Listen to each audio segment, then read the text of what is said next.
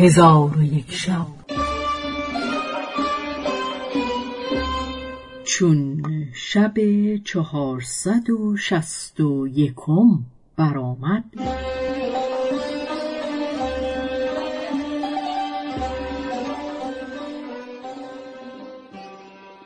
گفت ای ملک جوانبخت ملک الموت گفت هیهات هیهات این آرزو محال است. چگونه من تو را مهلت دهم که ایام عمر تو محسوب و نفسهای تو معدوم و عجل تو مکتوب است؟ ملک گفت مرا ساعتی مهلت ده. ملک الموت گفت تو را ایام زندگانی درگذشته و از برای تو جز نفسی باقی نمانده. ملک پرسید مرا چون به لحد گذارند در نزد من که خواهد بود؟ ملک الموت فرمود در نزد تو جز عمل تو کس نخواهد بود. ملک گفت مرا عملی نیست. ملک الموت جواب داد چون چنین است. تو را جای در دوزخ است و آرامگاه تو در آتش غضب ملک جبار است. پس از آن روح ملک را قبض کرد و ملک از تخت به زمین افتاد و فریاد و ناله از اهل مملکت بلند شد.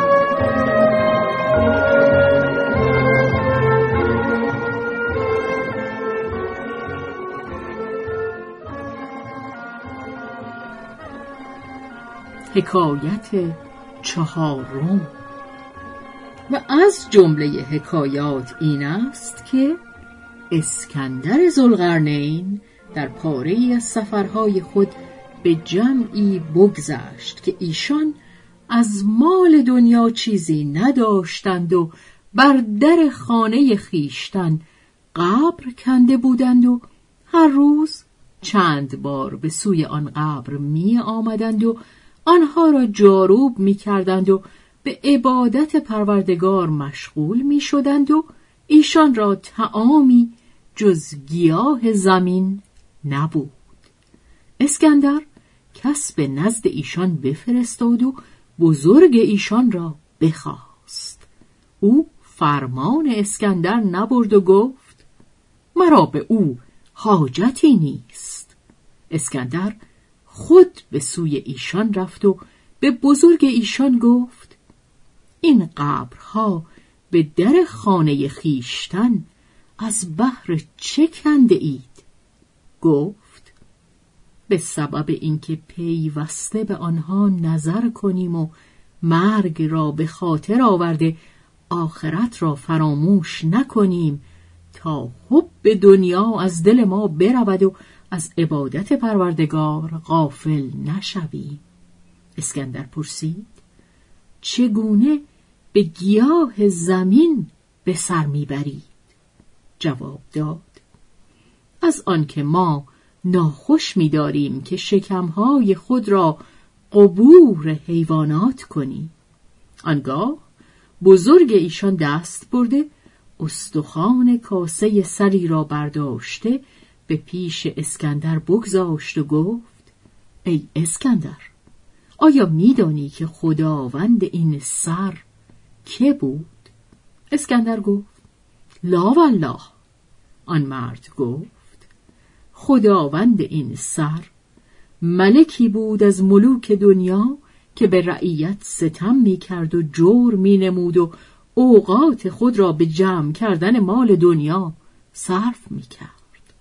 چون خدای تعالی روح او را قبض فرمود او را در آتش جای داد پس از آن دست دراز کرده کاسه سر دیگر بیاورد و به اسکندر گفت آیا خداوند این سر را می‌شناسی؟ اسکندر جواب داد لا والله آن مرد گفت این ملکی بود از ملوک روی زمین که با رعیت عدالت می کرد و با اهل ولایت مهربانی می نمود. چون خدای تعالی روح او را قبض کرد او را در بهش جای داد و درجه او را بلند گردانید پس آن مرد دست بر سر زلغرنین بنهاد و گفت تو کدام یک از این دو خواهی بود. زلغرنین سخت بگریست و آن مرد را در آغوش گرفت و به او گفت اگر تو به صحبت من رغبت کنی وزارت به تو سپارم و تو را شریک مملکت خیش کنم. آن مرد جواب داد مرا به این چیزها رغبتی نیست. اسکندر از او پرسید سبب چیست؟ جواب داد. از آنکه همه خلق به سبب مال و مملکت دشمنان تو اند به جهت گذشت من از این مال با من صدیقند. از آنکه مرا ملکی در دنیا نیست و طمعی از دنیا ندارم و طالب او نیستم و مرا کار جز قناعت نیست. پس. اسکندر او را در آغوش گرفت و جبین او را ببوسید و از آنجا بازگشت.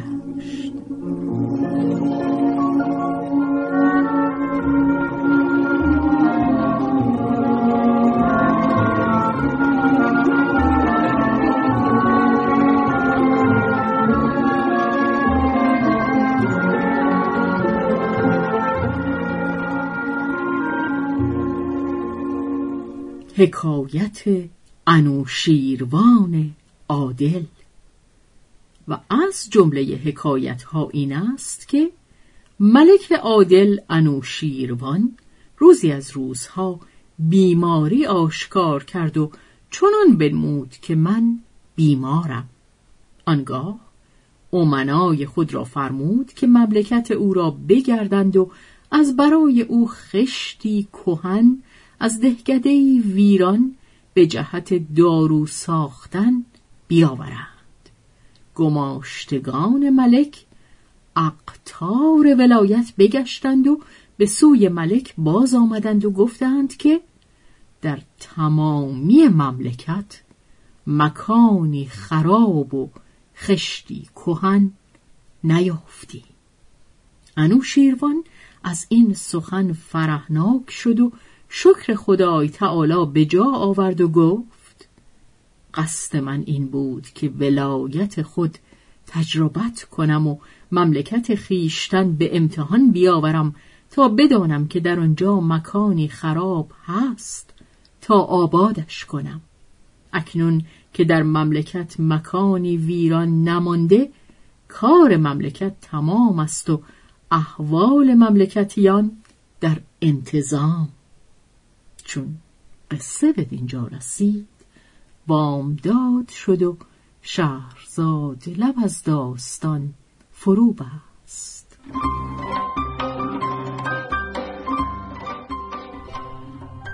به روایت شهرزاد فتوهی